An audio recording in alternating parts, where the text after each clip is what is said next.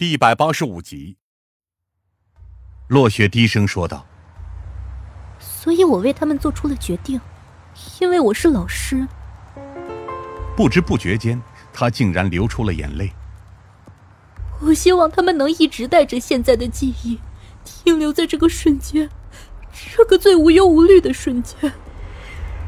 我知道，落雪是将自己大学时期的无忧无虑和现在的悲剧联系在了一起。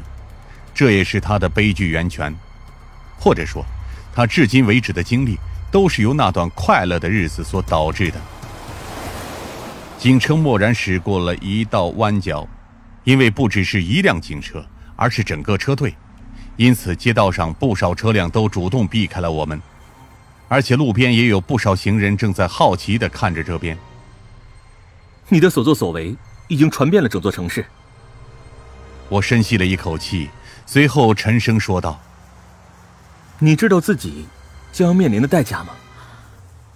我愿意为自己的所作所为付出一切。他如此说道，神情再度变得平静了起来。这也是我必须亲自去承受的代价。我很感谢您，张警官。感谢我。这么多年来，我甚至还是头一次从被自己亲手抓捕的嫌疑人那里听到这句话。这是什么意思？他没有说话，而是直接看向了另一边。在旁边拥堵的街道上，已经响起了一阵尖锐的噪音和惊恐的喊声，而我们的前方则是一片红灯。出什么事了？我紧张的看向窗外。外面到底是怎么回事？负责开车的谭辉往外面皱着眉看了一阵，随后才立刻抓住了方向盘。不好，张警官，坐稳了！不用谭辉解释，因为就连我也已经看到了那一幕。那是一辆重卡，正在不顾一切地穿过街道，直奔我们撞了过来。我立刻下意识地保护住了落雪。打算将他安置在座位底下，避免受到冲击，但落雪却下意识地挣脱了我，随后死死地咬住了我的胳膊。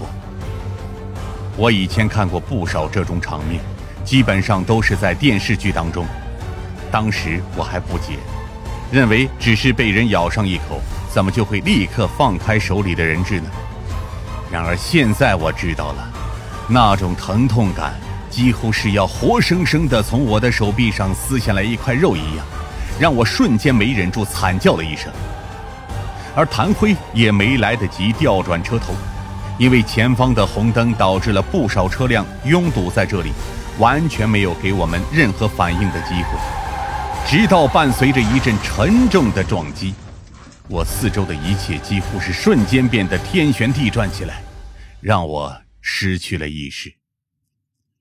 如果说世界上真的有地狱的话，我怀疑就是我现在见到的这一幕。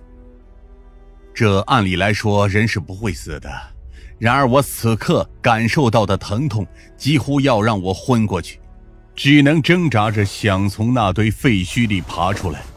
四周全都是燃烧着的钢铁以及废墟。我回想起来，一辆卡车最终撞上了我们的警车。随后，巨大的冲击力更是直接让警车整个飞了出去。我身边的这堆废铁，无疑就是我刚刚所处的那辆汽车，但现在我甚至分辨不出它原来的形状。恍惚之间，我能听见不少尖锐的声音正在朝这边靠近，有惊恐，有呼喊，有凝重，也有焦虑。但我却蓦然想到了落雪，想到了坐在我旁边的人。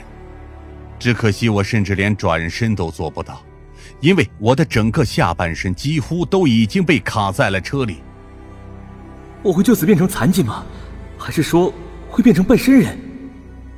不知为何，我想到了这种可怕的可能性。然而我的下半身依旧还有知觉，并且传来阵阵麻痹的感觉。